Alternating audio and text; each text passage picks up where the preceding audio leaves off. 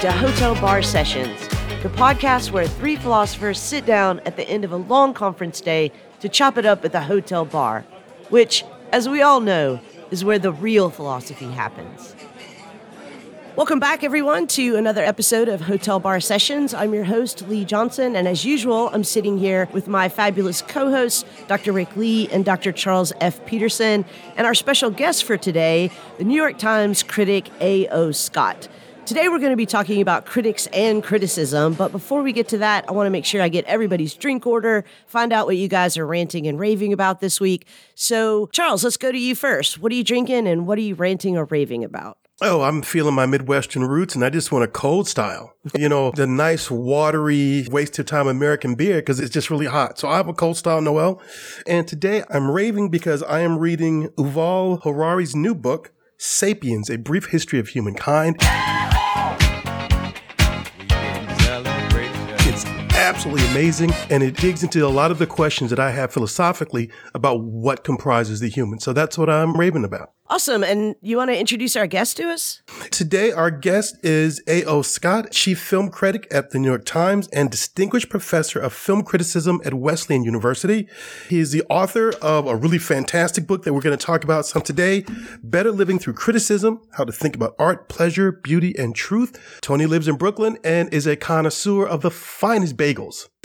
Tony, what are you having to drink today and what's your rant or your rave? Well, I'm in coastal New England, a little island in the Penobscot Bay in Maine, and the preferred drink here in the summertime is a gin and tonic. Strong one. This is not an amateur gin and tonic. It's served in a rocks glass, one to one ratio, Bombay gin and polar tonic from a can, and a wedge of lime, and you know, three or four of those, and you'll be ready to go out sailing into a nice squall on, on the bay. it's sort of a two part rave or a two level rave, which is at the place I'm staying here, I picked a book off the shelf and I want to rave about the book, but also about the method of finding it, which is that you know, we live in a time of recommendation engines and algorithms and all these different ways to get you to like different kinds of stuff. And there's something to be said for sheer randomness. This is a book and an author I would never heard of. It was sitting on the shelf, put there by someone else 30 years ago in this little cottage. It's called The Furies by Janet Hobhouse. I had never heard of this book. I had never heard of the author. It's a memoir disguised as a novel, what we might now call autofiction, but much more delicate and witty and surprising than that label might suggest. So my rave is both The Furies by Janet Hobhouse and the practice of picking random books off of shelves in other people's houses and reading those. It's the Columbus way of finding a book. I look forward to being an unknown author sometime in the future and someone just randomly picking my book up off a shelf. I bring copies of my book around and just, you know, leave them in random people's houses, hoping that that would happen. I, I was going to say, I'm already an unknown author. All right, Mr. Unknown, what about you? What are you drinking and what are you ranting and raving about today? I am drinking a sea breeze, please, Noel. And Tito's call us, I'll have that with Tito's. and then just to go against Charles' constant rants against me, I am raving about the new album Mesmerism by the Tyshawn Sorey Trio. Tyshawn Sorey is a composer and a percussionist, and he's usually known for, as crazy as this sounds, doing compositions with musicians who improvise. And this album, they take on some jazz standards and they improvise the hell out of them. And it is just a really lovely album. So, Tyshawn Sorey Trio, the album is Mesmerism. Lee, what about you? What are you drinking and are you ranting or raving? I think today I'm just going to have two fingers of benchmark and a rock. Just sip on while we sit here and critique the world. uh, but today I am also raving. I am raving about a 2020 documentary called The Reason I Jump. I don't know how I missed this when it first got released, but this is a fantastic film. It explores the world of non-speaking autistic people. It's actually based on an autobiography written by I think a 13 or 14-year-old Japanese boy named Naoki Higashida. And one of the great things about this film is not just that it tells us so much about the experience of nonverbal autistic people from a first person perspective. But the cinematography is amazing. It does such a good job of trying to recreate the descriptions that this boy is giving of his sensory inputs and of his difficulties managing both communication and just moving throughout the world. So I highly recommend this documentary. It's currently streaming on Netflix. It's called The Reason I Jump. All right. So today, as I mentioned, we're going to be talking with Tony about critics and criticism. But Charles, why don't you give us a sense of how this conversation is going to go? Well, you know, with criticism, people think it's just this broad, sort of ambiguous thing. People think, oh, somebody has an opinion about this and it's random. And what do critics know? And what gives them the right to say this or to say that? And I think in this conversation, we can really begin to nail down and think very clearly about what critics and very serious criticism bring to our understanding of various practices or processes. What is the role of the critic within the larger society? I know in a previous episode, we talked about the public intellectual, and I think that's also something we can consider. Does the critic serve a social role? What are the aesthetic qualities of criticism that are available? And let's talk about some critics that we know embrace and appreciate their work. So that's where we're going with this, and Tony's going to be our guide.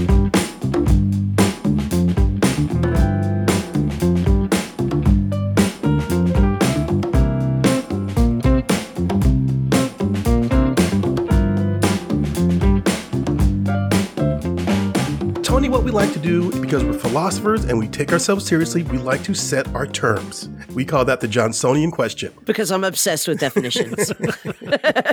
So I want to know off the bat, what can we call criticism? It's a hard question. You know, the word criticism is one of those words that has so many different meanings and definitions, and so many people think different things when they hear it. Um, a lot of it negative. You know, it's not as if criticism or critics are universally well regarded in our culture or in any other. I mean, one of the things that was fun about writing this book was discovering that all of the complaints that I was hearing from fans of movies that I had panned were the same complaints that went all the way back at least to the 18th century, if not all the way into antiquity about critics, you know, spoiling everybody's fun and hating on the works of creative artists who just wanted to be left alone and do their own thing. So I would say that criticism though, like art, like creativity, originates deep within whatever makes us who we are as a species, which is a tendency to judge, to evaluate, to argue about the things that we ourselves have made to explain the world and ourselves to ourselves. I mean, if that's what art is, right, is telling a story or making a representation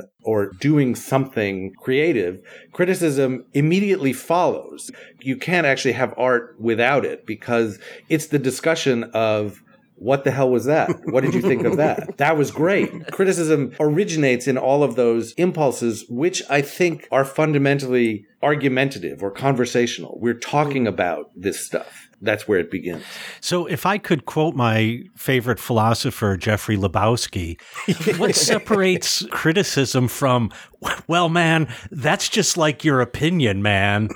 Are there some guidelines or some principles of criticism? Yes. An opinion is not criticism. An opinion is just an opinion. And as common and as obnoxious as what you just described, what turns it into criticism is turning it into an argument putting it into some kind of form, taking the opinion and saying, well, I need to communicate this to someone in a way that will be useful or thought provoking for them. Mm. So it has to do with the act of communicating that opinion, justifying that opinion, explaining that opinion, anticipating objections to that opinion, and making that into something that might be useful or interesting to somebody else. So if I like a movie, that doesn't have any particular value or interest any different from anyone else's liking or disliking a movie. What makes what I do criticism or what anybody does criticism is the attempt to articulate and explain and bring some craft to it. Hmm.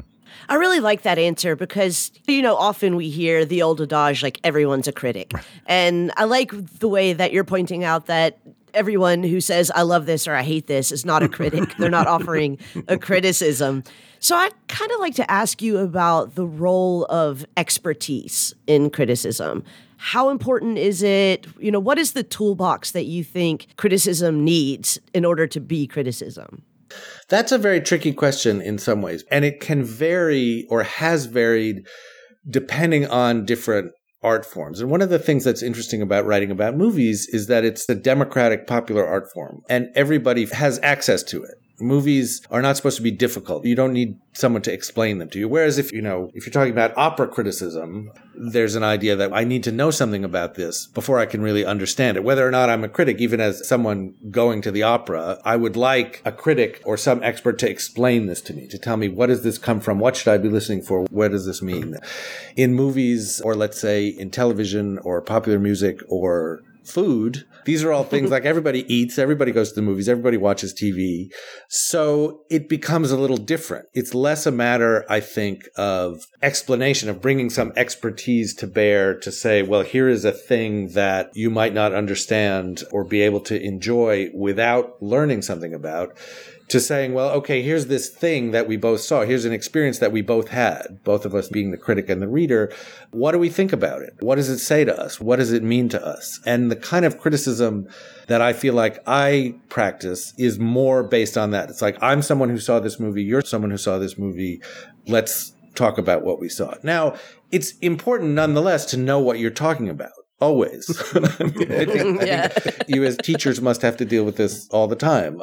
So you don't necessarily have to be a credentialed expert in something, but you should know your ass from your elbow. You should know what a tracking shot is. You should know what company released this movie. You should know some things that might be useful to your readers that you can bring to bear. And you're also always in the process of learning more. Every movie that I see, and there are now many thousands, although many more thousands that I haven't seen, but anyone that I see is continuing my education. I think there's often an idea that you acquire some body of expertise and then you start. Mm-hmm. So I have to watch, you know, 10,000 movies for 10 years and then I can be a film critic. You learn as you go. And part of what you're doing for your readers and for your public is educating yourself in their presence. If I could just follow up on that point, especially when you're talking about what you just called democratic art forms, popular music, popular television, popular film, where presumably anybody can go see it and anyone could make an argument about the merits and demerits of it. Do you find it challenging that now it's hard to imagine an audience because the proliferation of these art forms is so massive. There's so many films, there's so much television, there's so much music.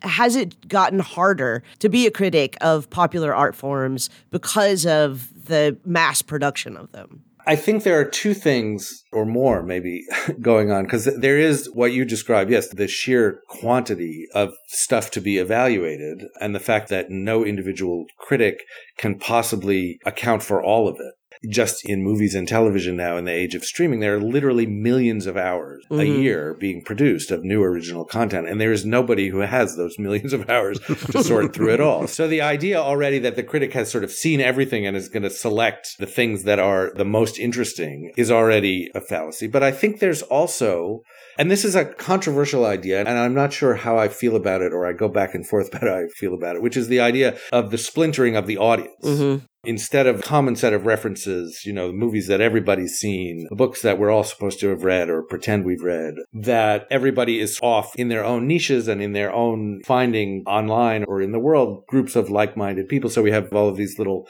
fandoms out there in the world. And is there any point to or need for a criticism that tries to be more general, more synthetic, more gathering people together? And, and I think that there's an interesting tension that that creates because I think people do tend to be curious beyond their own communities of taste or interest or fandom. So I think there still is a place for critics who aren't necessarily embedded within or loyal to one of those fandoms to be wandering out in the world, chewing on different things like goats and sending out their bars.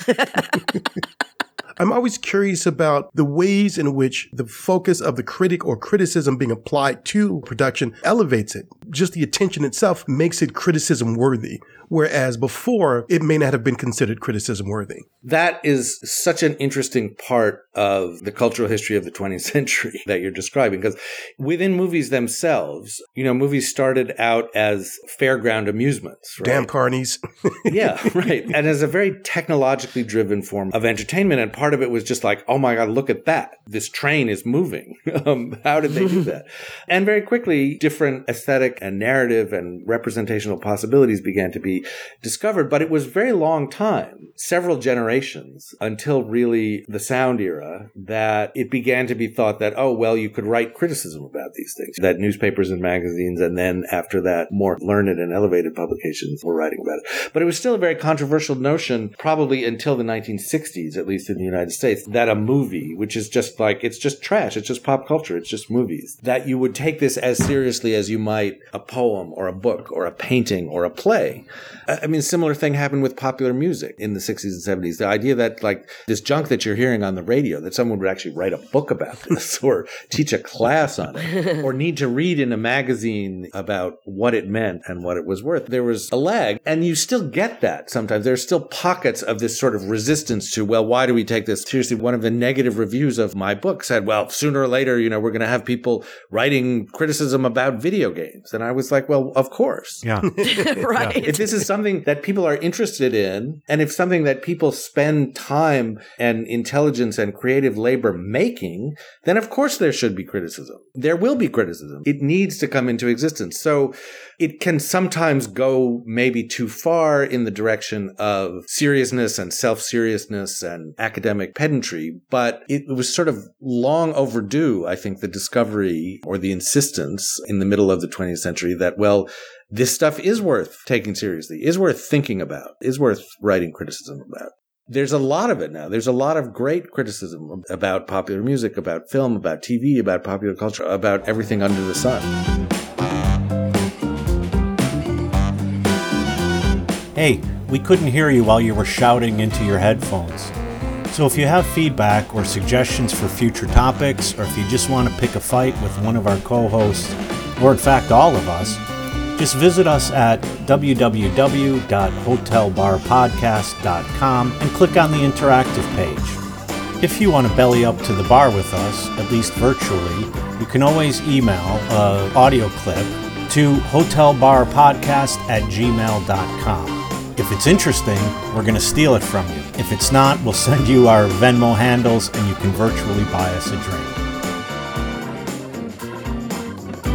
I like that you're distinguishing the critic from what we might call the recommender, whether that's someone who's recommending that you will like something or won't like something, because of course algorithms do that for us now. We don't need human critics to tell us that we are likely to like something or likely to dislike something. But I do feel like I've seen over the last decade or so a slight shift maybe in film criticism especially that there are fewer and fewer critical essays that say you know you should watch this because you will like it or you should watch this because you won't like it and many more that say exactly what you were just saying this is important for these reasons. This is why you should think more about this. This is how it's illuminating something that might not be immediately obvious in your like or dislike of it. I'm asking you to speak as the community of critics now but do you think that that has been true, that there has been this shift away from, I'll just put it plainly, doing what algorithms are doing for us now? So I think it may be less of a shift than a kind of a splitting of the functions of criticism. One of the things that we talk about a lot in the newspaper world or the world of cultural journalism is this idea of service. Mm-hmm. Critics hate it when their editors talk about service service. Excuse me. Oh, also service. right. Nobody wants that conversation. Yeah, that's, not... that, that's when HR gets involved. It gets very ugly. Right. They save that for the health and body section. Okay. Yes, yes. Right.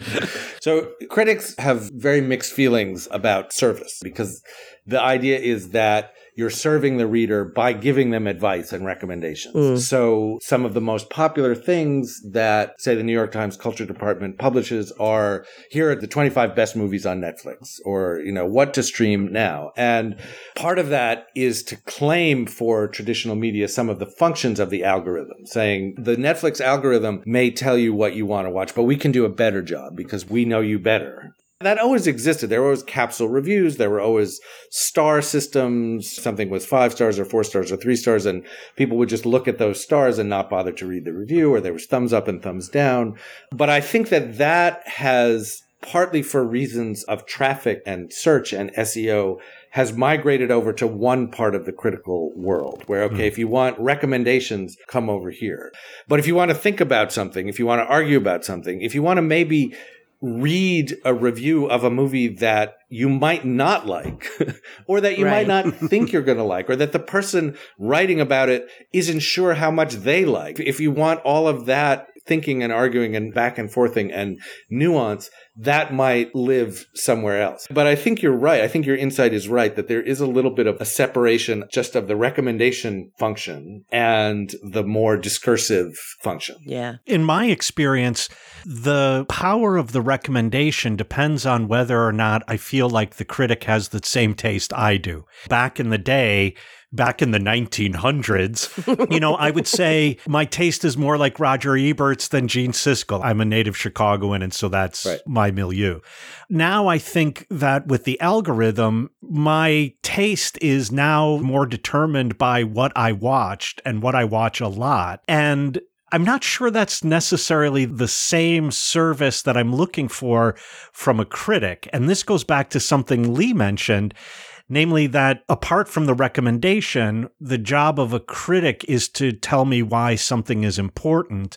And one of the things I look for in that is to put it into context, either the context of the history of cinema, if it's a movie, or the history of music, if it's music, but also then tell me why for example, Beyonce's recent album is an important cultural moment that even if I'm not a fan of Beyonce, even if Beyonce's music is not to my taste, that at least I want to know about that cultural moment and maybe also that musical moment. But this context is something that I think is a really important job of a critic. I think that's exactly right. It's one of the reasons that criticism is not going to go away. I mean, there have been moments where people wished it would go away or thought it would go away. There was an idea a few years ago that, well, we're not going to need critics anymore because there's going to be social media and there's going to be algorithms and there's just going to be everybody going on Goodreads or Rotten Tomatoes and aggregating numbers and critics are not going to be necessary. And of course, critics haven't been necessary for, I mean, people have been going to the movies and reading books and doing all kinds of things without the benefit of criticism for a really long time. But criticism will continue to exist because people are going to be interested in exactly what you're talking about, which is to say, thinking about these things more, learning more about them, wondering about the context, and also just being curious. Is there stuff out there that my algorithm isn't giving me that I should be thinking about, that I should be aware of, that I might want to try? And I think the relationship that develops between critic and readers, I'm, I'm glad you brought up Roger Ebert, who I learned a lot from about what it was to be a critic and what you owe your readers, which is that it's not a matter necessarily of agreeing with a critic all the time because there's nobody who you agree with all the time. Right. People don't really agree with themselves all the time. right. But sort of of trusting them, of sort of saying, okay, here's a person with a point of view, with a voice, with a sensibility that I find interesting, that I find trustworthy. In that way, it's a relationship that's not that different from any other between a writer and a reader. Mm. So I'm thinking about how criticism differs from the algorithms that we encounter online. And I've been reading this book, I mentioned it earlier, Sapiens, right? This short history of humankind. And what Harari argues there is that what distinguishes Homo sapiens, maybe from other Homo groups over the course of the past 100,000 years, is our ability to tell stories and the ways in which those stories can maintain or create large scale social organization. And I wonder if we tell stories, then that instinct that you mentioned earlier, Tony, for people to be critical or ask questions or judge those stories is a necessary part of our humanity. So I'm thinking about that in terms of criticism as we're discussing it, how it disrupts and is antagonistic and battles the undermining of our humanity that we see with algorithms or influencers or tastemakers or all these ways in which people's desire to ask questions and make choices for themselves are now diminished. That leads me to ask Are there elements that make someone a critic and how they connect to these larger questions? There's a lot there. I mean, I think to where you started, I think absolutely that the critical impulse is as intrinsic to and maybe definitive of what our species is as these socializing primates as the creative or the narrative is. Yeah. So I haven't read Harari's book, but I like that idea that it's storytelling. I would say it's also the making of representations and art generally. But I think criticism is the next thing that happens, you know, in a way. if you're going to tell a primal story about the origin of art or of storytelling, where, you know, Paleolithic ancestors were sitting around the campfire and one of them was telling a story about the hunt or about some magical creatures or whatever. And the next thing that happened was two other cave people, you know, said, well, that was interesting. And the other one said, well, no, that sucked. That was ridiculous. And that was the origin of criticism do not recommend. And, and for that reason, it's also fundamentally argumentative. There is a tension inherent in criticism because it's based in skepticism. Even approving criticism is based at looking at something from a certain angle, from an angle of skepticism, of questioning, of judgment. And I think that the implication of your question, Charles, is very important that there are interests and forces at work in our contemporary world that would prefer us not to think, that would prefer us not to have independent skeptical judgments, that would prefer us just to passively consume whatever the algorithm gives us, to like it or not like it, to thumbs up it or thumbs down it, just to give them the data so they can make more of it or make it a little different. The importance of criticism in that world, whether practiced by professional critics or just by people at large is, I think, to resist that or to subvert that or to undermine it. Not necessarily by hating everything that's coming through the stream or that the algorithm gives it, but by producing, to go back to Rick's idea, other context for it, alternative context, alternative points of view and just to look at these things independently and skeptically. And I think that that's a very important function of criticism and is one of the reasons that people get so mad at critics so much of the time is because every, when there's a consensus, everyone's saying, Hey, this is great. This is great. This is wonderful. And there will be some critic who's like, well, I don't know, you know, maybe, maybe not. And everyone is just like, shut up, let people enjoy things. yeah, I can see that. Like 50,000 years ago, some guy puts a hand painting on a wall and there's an asshole next to him, like, I think your perspective is off. My kid could do that. right, my kid could do that. Tony, so you walked into a bar with three philosophers, and one of our main tools is argument.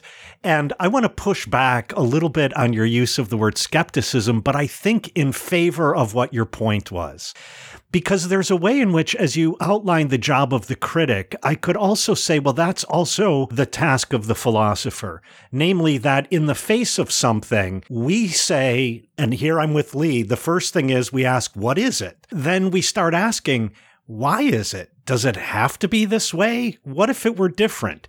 And so, in a sense, we refuse to take things at face value.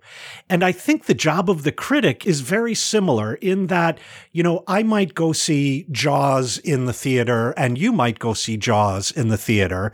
And I might come out and say, I'm never swimming again, but that was a really exciting movie. And you might come out of the theater and say, that movie has fundamentally changed the way films are going to be made from here on out. I think uh, the critic not taking it, as it were, at face value, but asking, what is it? Why is it? How does it operate? And then maybe, and I know a lot of critics, especially in plastic arts, hate this, but what does it mean? And I don't mean like what's the meaning of the painting or what's the meaning of the film, but what does it mean for us? What does it mean for our society? What does it mean for culture and so on? And so I think that I agree with you that there's always this inquiring look, but I'm not sure it's skeptical. I mean, that's fair. And, and I know that skepticism is one of those words that means a particular thing to philosophers that it might not mean yeah. to lay people. It may be better to call it questioning or evaluative. And the relationship between criticism and philosophy is an inter- I mean, I don't have the knowledge or the competence to, to go into all of that. But one of the books of criticism that I have found most interesting, and one of the critic who is not much read anymore, is F.R. Leavis, who was an English literary critic who taught at Cambridge. And really was one of the people who introduced the study of modern literature into the British university system. I mean, mm. Charles, you were talking earlier about stuff that's thought to be beneath the dignity of criticism or not worth thinking about coming up to critical light. In the British universities in 30s and 40s, the idea of studying, you know, 19th century British literature or God forbid American literature was just so beneath the standards of scholarship. And Leavis was the first person to teach American literature at Oxford or Cambridge. But he has a book called The Critic as as anti-philosopher. And he's partly writing against the dominant forms of philosophy of his time, which are very abstract and very much about Yeah. logic and the discovery of essences and principles. But his idea is in favor of the critic, if the critic is a philosopher, being more allied with what we might think of as pragmatism, is not about the discovery of essences or principles, but the analysis of practices and the finding of tools. Well, and following from that, one of my favorite philosophers is Walter Benjamin, who in his own day was known more as a critic, Yeah. a literary critic, certainly, maybe more generally a cultural critic than he was as a philosopher. And so I think there is a really close connection between at least the tools that the critic and the philosopher use and the sort of contextualization and figuring out what's this for? What's this doing? And is that a good thing? Well, I think that's exactly right. The question of what is it for, what is its value, and the thing that's kind of wonderful and strange about it is that this isn't scientific inquiry where we found a rock or a species of beetle or a distant planet. These are things we made. These these are human products that we're talking about. And there's something to me very beautiful and poignant about that. That this is a thing that another person or a group of people or culture has made that it falls on us to figure out what is it? What do we do with it? Where did it come from? What is it for? Will it do us any good? And that to me is, yeah, is the work of criticism and it's endless. As long as there is this stuff that we keep making or finding or digging up from where we buried it, we're going to need to ask those questions. Hey, listeners, we've got three quick asks from your hosts here at Hotel Bar Sessions. First, if you haven't done so already, make sure that you're subscribed to this podcast on whatever platform that you listen to podcasts. Second, hop on over to Twitter and make sure that you followed Hotel Bar Podcast there. We're at Hotel Bar Podcast, and you can find the Twitter handles of all three co hosts in the bio there. And third, and probably most importantly, we would really appreciate it if you could recommend us to your friends and share our podcast posts on your social media. Now, back to the conversation.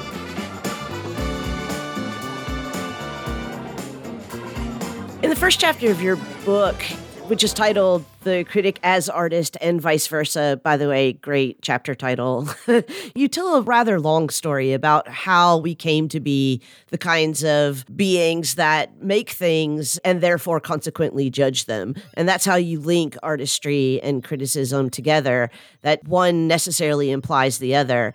But one of the things that you argue in that chapter is that we tend to think about art as durable but malleable mm-hmm. and about criticism as fixed and therefore perishable.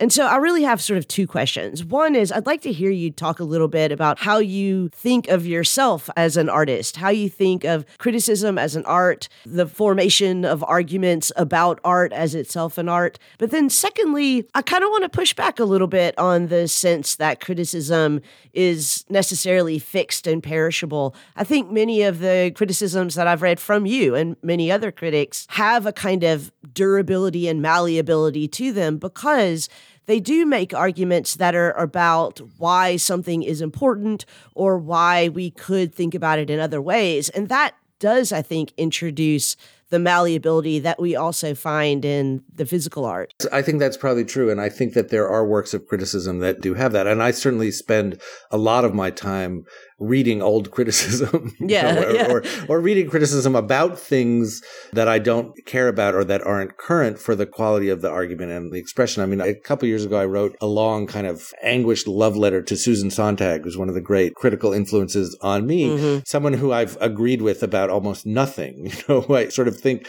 often is wrong about everything and also whose taste is very different from mine. But she has just an amazing essay in Under the Sign of Saturn about the Bulgarian German writer Elias Canetti. And it's really about what it is to admire and appreciate and be haunted by a writer. And I think it's a great essay about reading. I mean, I'm sorry if there are Canetti fans out there who I'm going to offend, but like I could not care less. I've tried to read various of his books and they're just not for me. But her essay on him is of great value to me. So I think that what I mean more about the fixity and therefore the ephemerality of criticism has to do with its occasion. Like, here's the movie opening this weekend. Here's what I have to say about it. And what I have to say about it may not survive the moment of its saying. Or may. I mean, it may also exist in a kind of relationship alongside. So people, and it does happen to me sometimes that, you know, I'll get an email or someone will tweet and say, Oh, I just saw this movie that came out 20 years ago and I read your review of it and I have some thoughts about that. So criticism as the companion to art, that companionship can exist between individual works of art and of criticism. But your question about the art itself, or at least the craft, one of the things that motivated this chapter was this idea that critics are failed artists. You know that you just you're just saying that. Well, you never made it. I'd like to see you do better. So what's it like being the most hated profession? you know, in the room, which is a pretty low bar. it's a living. What can I say? Yeah, right. But part of the whole motive for writing this book was I just was so tired of reading articles about you know do critics matter? Do critics still matter? What's wrong with critics? How Yeah. come there are critics? And I thought if I just write this book, all of that will stop. Right, we're just going to shut this shit down. How'd that work Right. out? And somehow it hasn't I love that confidence, Tony. these articles still appear, you know, and, and, and I said, well, just, just read the damn book, which I'm sure no one has ever felt that way about something they wrote before. but it is true, just to get a little bit autobiographical, that when I was growing up and I was interested in writing and also interested in movies and music and all of these things, criticism was something that was very appealing to me as a reader and also as something that I thought might be interesting to do. And you know, whether it's an art or a craft or an intellectual discipline, you have something that you're trying to say or something that you're trying to do, an idea that you have, a problem that you're addressing within the form that you've chosen. And you want to put it out there in the world. And that's the motive of an artist and also the motive of a critic. That's where they align and you want to do it as well as you can. And there are, I think, practices and norms and challenges within the work, within the craft context, let's say, of writing criticism. There's something really beautiful about the constant dialogue between criticism and the thing that is being criticized. And it seems that at the same time that criticism can elevate something to a worthiness of attention, the craft associated with the criticism carries the criticism forward into the future. What I find really compelling is that in their particular sorts of ways, the product, say the movie or the song or the opera or the ballet, tap into enduring ideas Mm-hmm. that people find themselves returning to, reflecting on, engaging in, and going back to this thing, this product, this creation, in order to engage those enduring values or ideas. And criticism can do that as well. Yep. Criticism can speak to those same values via the examination of the thing produced, right? If we think about, let's say, Mad Men Yep. as something worthy of consideration that speaks to fundamental questions about American character post World War II, gender, race, all that sort of stuff. So I think that there's something about the mobility and the constant complication of that movement between the criticism and the thing that is critiqued, and obviously, and the critic and the artist. But Tony, don't you think this comes close to making an extended argument for the point you make, namely that the critic is an artist whose medium is artworks? Yes. Right. Whose subject Right. is. And I think what Charles is saying is also, you know, the chapter is the critic as artist and vice versa. This is the vice versa part because art does have a critical function. Absolutely. In its relation to society, in its relation to other art has a critical function. One of the things artists are doing, whether you're looking at the history of rock and roll or the history of jazz or the history of European painting, is critiquing the work of other artists. That is, you listen to something or you see something and you think, first of all, I'd like to do that. And then you think, well, maybe I could do that better, or maybe I have to do that differently. So the artist is already a critic in relation to their chosen artwork, but also, as I think you're both saying, the art itself is in critical relation to the world, to society, to human life, and sometimes needs criticism to bring that into relief, to bring that to attention. I mean, one of the critics I've been rereading recently is John Berger, who's a British critic, mostly an art critic, wrote for left wing magazines in the 50s and 60s, and then moved to a tiny village in the French Alps. As a lefty, yeah. but he farmed and he actually sort of lived almost as a peasant as well as an art critic. But he has a lot of essays on canonical works of European painting, on Michelangelo, on Courbet, mm-hmm. on Manet, where he's really thinking about the social implications of the way that they represent reality in a way that makes you look at these paintings, whether you've studied them before or seen them in art history before, with completely new eyes. He also has an extraordinary essay called Looking at Animals, which is about going to zoos and going to farms and about what we're doing when we look at these other species and how we understand the differences between ourselves and them and the commonalities that we have between them. And, and this is criticism that is both helping you to see and understand and contextualize works of art, but that is also doing the primary thing that those works of art do, which is make you look at the world in a different way, from a different angle. Think it could be different. It could look different. We could look at it from a different angle. Yeah. Well, and I think this goes back to when Charles first mentioned this book about the centrality of storytelling. I found it interesting that you, Tony, quickly added representation of all kinds onto that. And this is an insight that I think is already in Aristotle's Poetics, namely that art is mimesis, it is an imitation, right. but it's a kind of imitation that is not just a duplicate copy, but in imitating brings forth some, and Charles almost came close to dropping this word, but I will because I'm a metaphysician.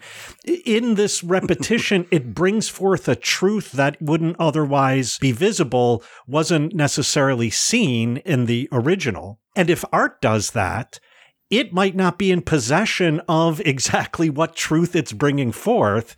And the critic then might be, in some senses, the completer of that task of bringing that truth to a different kind of visibility or appearance. Yeah, 100%. So I want to ask Tony what, if anything, is off limits for criticism.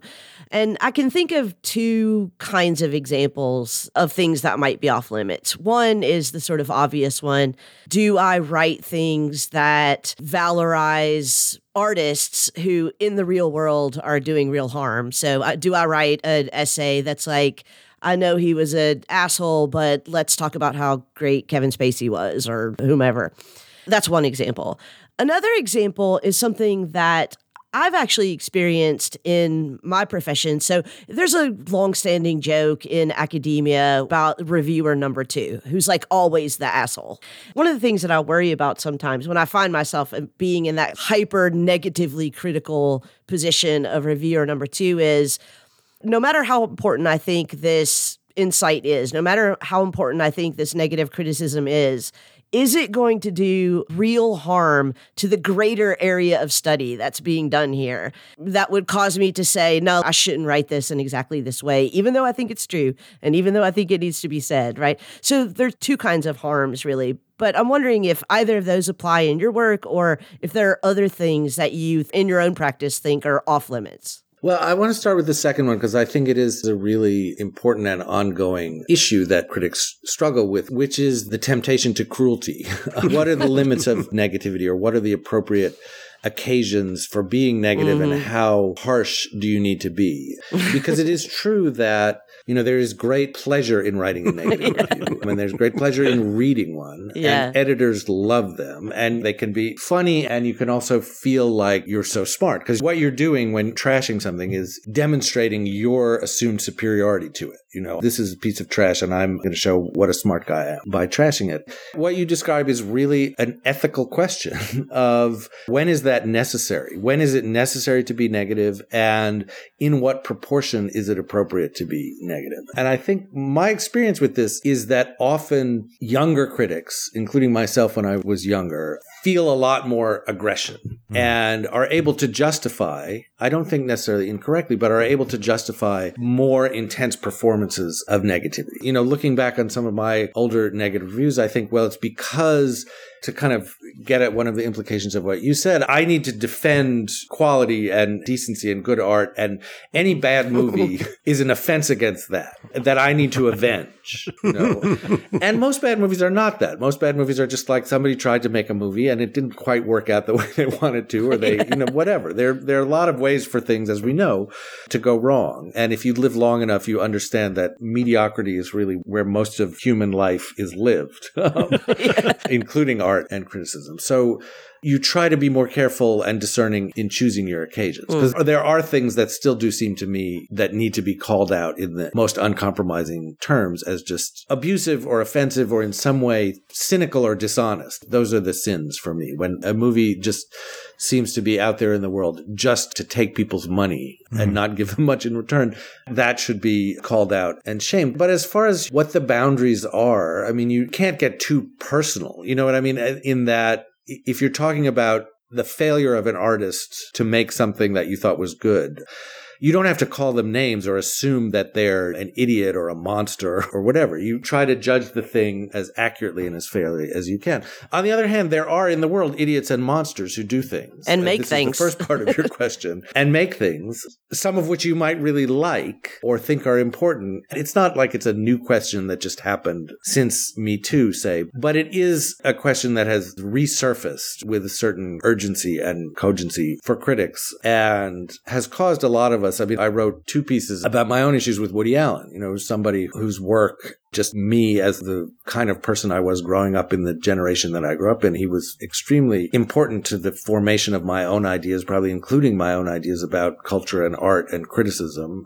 and to deal with how I had come to feel about him as a person, to figure out the relationship between those feelings and my history with him as an artist. It's a very hard thing to disentangle or to think about it. And I think in a way, the only thing you can do is put it out there as honestly as you can. And what a critic has to do is not necessarily hide behind the authority of your presumed job or role or the objectivity or anonymity or impersonality or whatever it is, but to say, okay, I'm a person here with these thoughts and feelings, and I'm going to put that out in front of you. And I come to believe increasingly just in that in general as an important aspect of critical practice and as an important part of critical ethics is disclosure. You know, it's like mm-hmm. I'm in the end not a disembodied intelligence or priest who has access to the secrets of the universe and the aesthetic rules laid down from Olympus. I'm just a person in the world with these experiences and thoughts and prejudices trying to make sense of what's in front of me. If I could go back to the sort of bad movie example you started with, and by the way, recently I heard a discussion of a movie that starred Michael Caine years ago. I wish I could remember which movie, but apparently at some point someone asked him, Have you seen that movie? It's horrible. He said, Well, no, I haven't seen it. I've heard a lot of people said it was horrible, but I have seen the house it bought, and that's gorgeous. I think that had to be Jaws 3. He has lots of oh, comments yes. of years. No, Jaws 4. Jaws, Jaws 4. 4 yeah. But I found your argument in your book compelling that there is in a work of art a kind of gap between the idea that gives origin to someone setting to work on a work of art and its execution. And in that gap, all sorts of mischief can happen. And a lot of times there could be a failure to accomplish what gave rise to the setting to work to make this thing. And what I heard you saying in response to Lee was to point out that gap is the role of the critic. Yet you don't have to be nasty about that and say that Jaws 4 has ruined film and no film could ever be made because it was so horrible. And I really like this idea of the critic working in that gap between the sort of origin that sets the person to work and the actual completed execution. I mean, I think one of the things that the critic, in a way, has at least theoretical or speculative access to is exactly that gap. And one of the things that a critic maybe should think about is not just to take the object and say, you know, well, that was terrible um, or that was disappointing, but to think, well, what was it attempting to do? What might have been the thought behind it and what happened along the way? And it can work the other way too. I mean, there are works of art that I think exceed their intentions or their ambitions or that do things that the artist may not have intended that turn out to be wonderful. And I think that what the critic has to do also and the stake that the critic has to place in it and the risk that the critic has to be willing to take is being wrong. I mean, the longest chapter in this book is called How to Be Wrong. Mm-hmm. Mm-hmm. And it says that part of the job of critics, part of the function of critics in the cultural lifespan of works of art is to be wrong. Because if you're going to judge, you're going to misjudge. Right. And it's important to know that you're going to do that and to not be afraid of that, even if it means that you're the butt of the joke, like that you're the fool or the villain of the story. Herman Melville writes Moby Dick, and the reviews, such as they were, were full of ridicule and hostility and derision. And that was the end of Herman Melville as far as anyone was concerned. So the joke is on all of those critics, you know, 50, yeah. 60, 100 years later. And Moby Dick is the great 19th century American novel. But those critics, you can't just wish them away. They're part of the story. and their job, like the barnacles on the bottom of the whale's body, is to be there. They're part of the ecosystem. Yeah, if you're going to fail, fail big, right?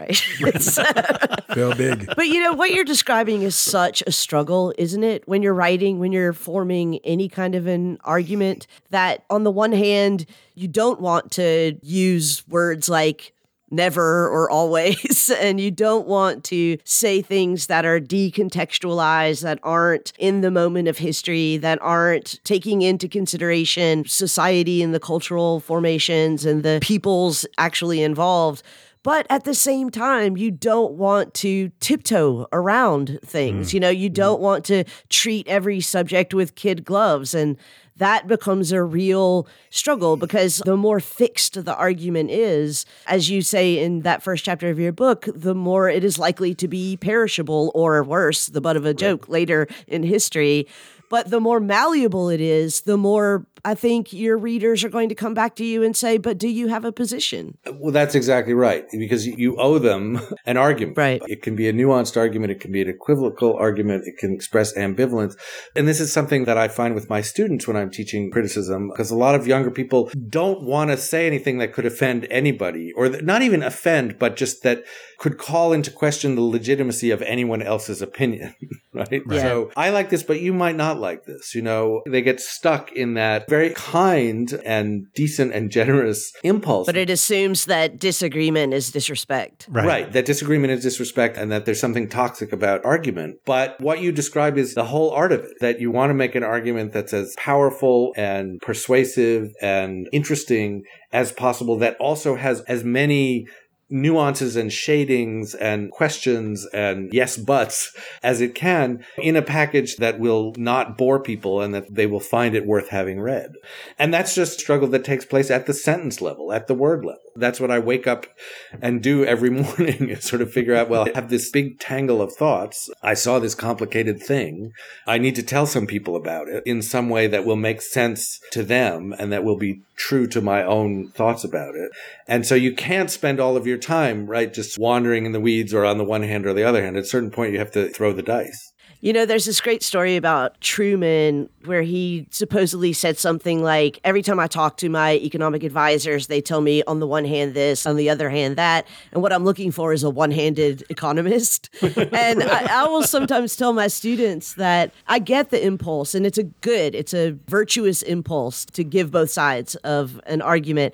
And I'll sometimes tell them, I want two handed essays with one handed conclusions. yeah, yeah. But what I found found interesting, Tony, about your description of what you do as a critic and your consideration of the readers it really is a model, I think, of public discourse and something that we're lacking. I'm sure Lee and Charles would agree with this. One of the problems I have as a teacher, and particularly a teacher of philosophy, and this goes back to the opinion issue, it's not just that everyone has an opinion, but they are so self identified with their own opinion. I think what you nicely point out is that if I'm going to put forward a judgment, then I should at least provide reasons for my judgment, give arguments for it, put it in context, even with the, well, on the one hand, on the other, but I need to give some kind of support to my argument. And I think that's really a nice model for public discourse. And I wonder does the tenor of public discourse in the US currently does that blow back onto how the public takes critics their work and the role of the critic. I think in some ways it does just because the time we're living in is so ideologically inflamed and so polarized and so characterized by intolerance and also just an extremity of rhetoric. And that has certainly intruded into the cultural field. The idea that art and culture is walled off from any of that was never true. And a lot of us has never believed that, but it's certainly not true now. So it sometimes feels like you can't talk about anything, any movie, any piece of music, any piece of television without it immediately having, well, is this a red state thing or a blue state thing? Is this, is this you know, but I also think that at the same time, people do seek out cultural experiences and also criticism as a little bit of a respite or a buffer. Oh. I think criticism can hold up as an example of a sort of public discourse that is energetic in its arguments, passionate in its disagreements, but not just like burning down the whole goddamn house every day. Mm-hmm. Right. Which is what it feels like we're doing in every other area of discourse.